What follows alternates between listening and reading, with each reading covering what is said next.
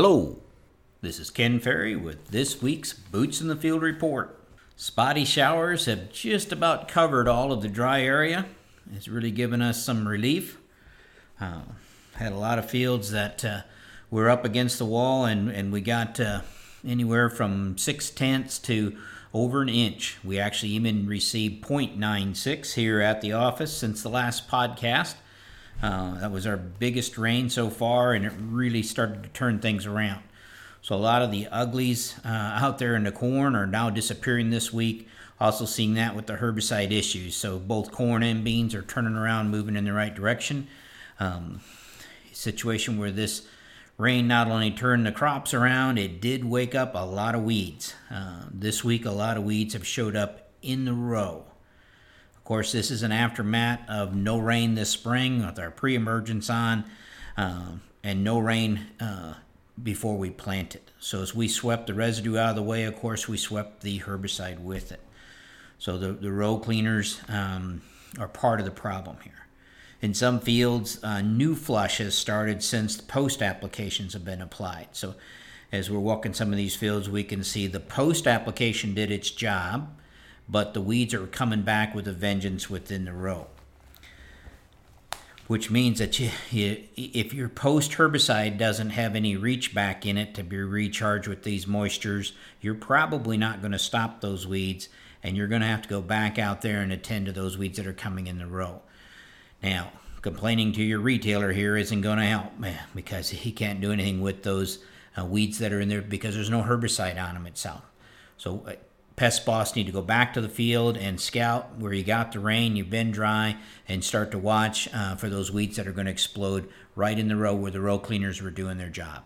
First round of side dressing is pretty well finished, uh, and that's good because this corn is growing fast. It's going to outstretch most tractors.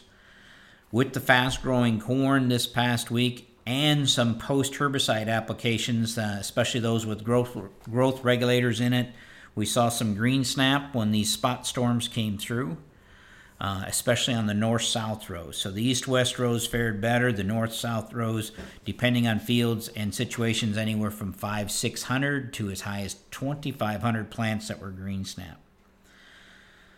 Again, the fast, fast growth and growth regulators made that corn brittle, which puts it at risk for green snap. Not uncommon to be hybrid related as well, where you have one hybrid that might be 1,500, 2,000 snapped, and one only have maybe 3, 400 snapped per acre. Uh, question is, will this corn come back? Uh, all the corn that I looked at that was green snap will not. Uh, it is a lost ear.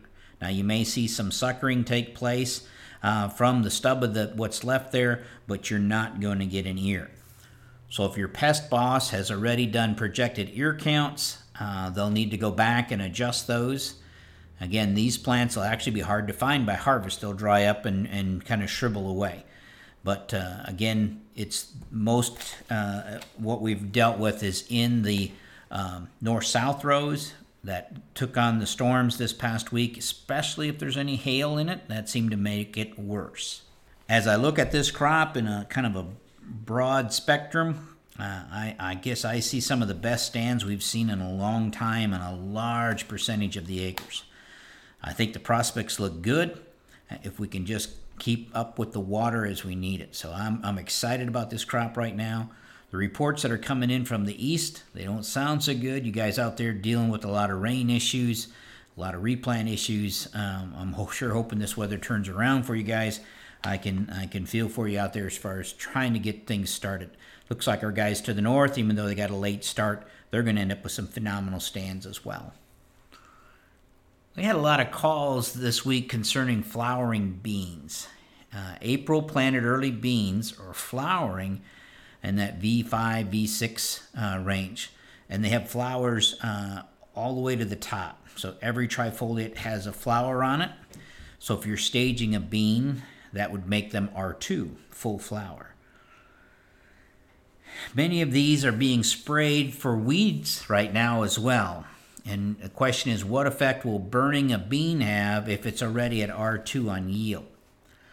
And that goes back to our plots and what we've showed you in the winter meetings.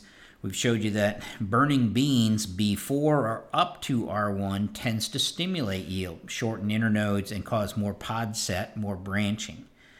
But once we get into R2 and beyond, as we burn beans, uh, it causes too much pod abortion uh, and uh, flower abortion.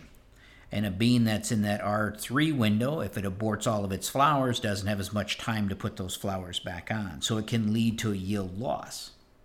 I like the fact that you guys are paying enough attention to the details to realize that you have beans at R2 and full flower.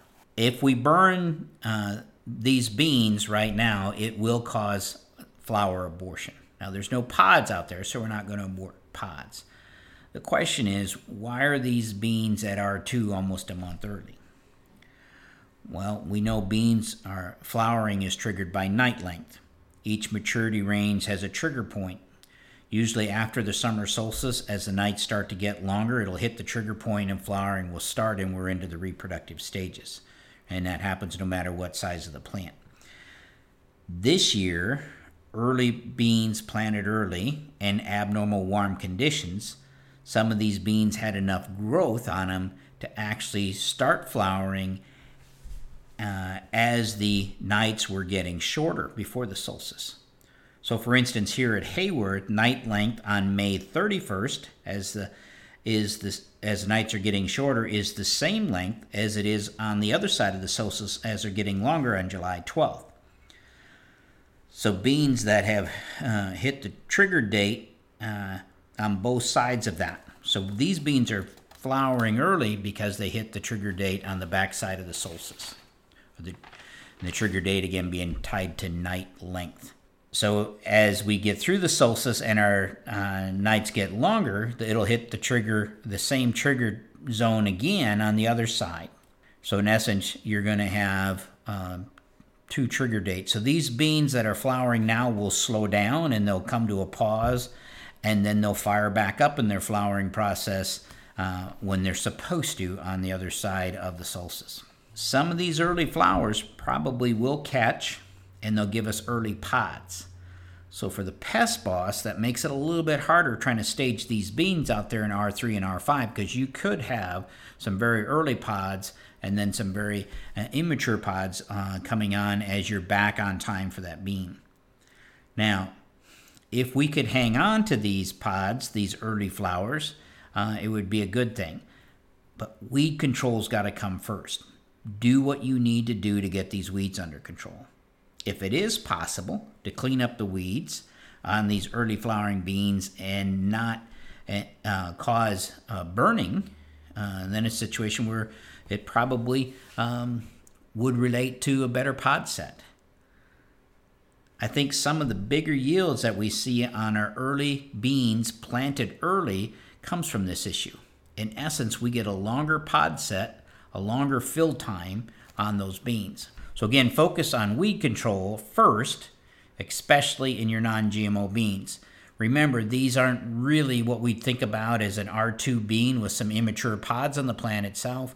These are early flowering beans. So, we still have our regular window uh, to set the pods and keep it moving.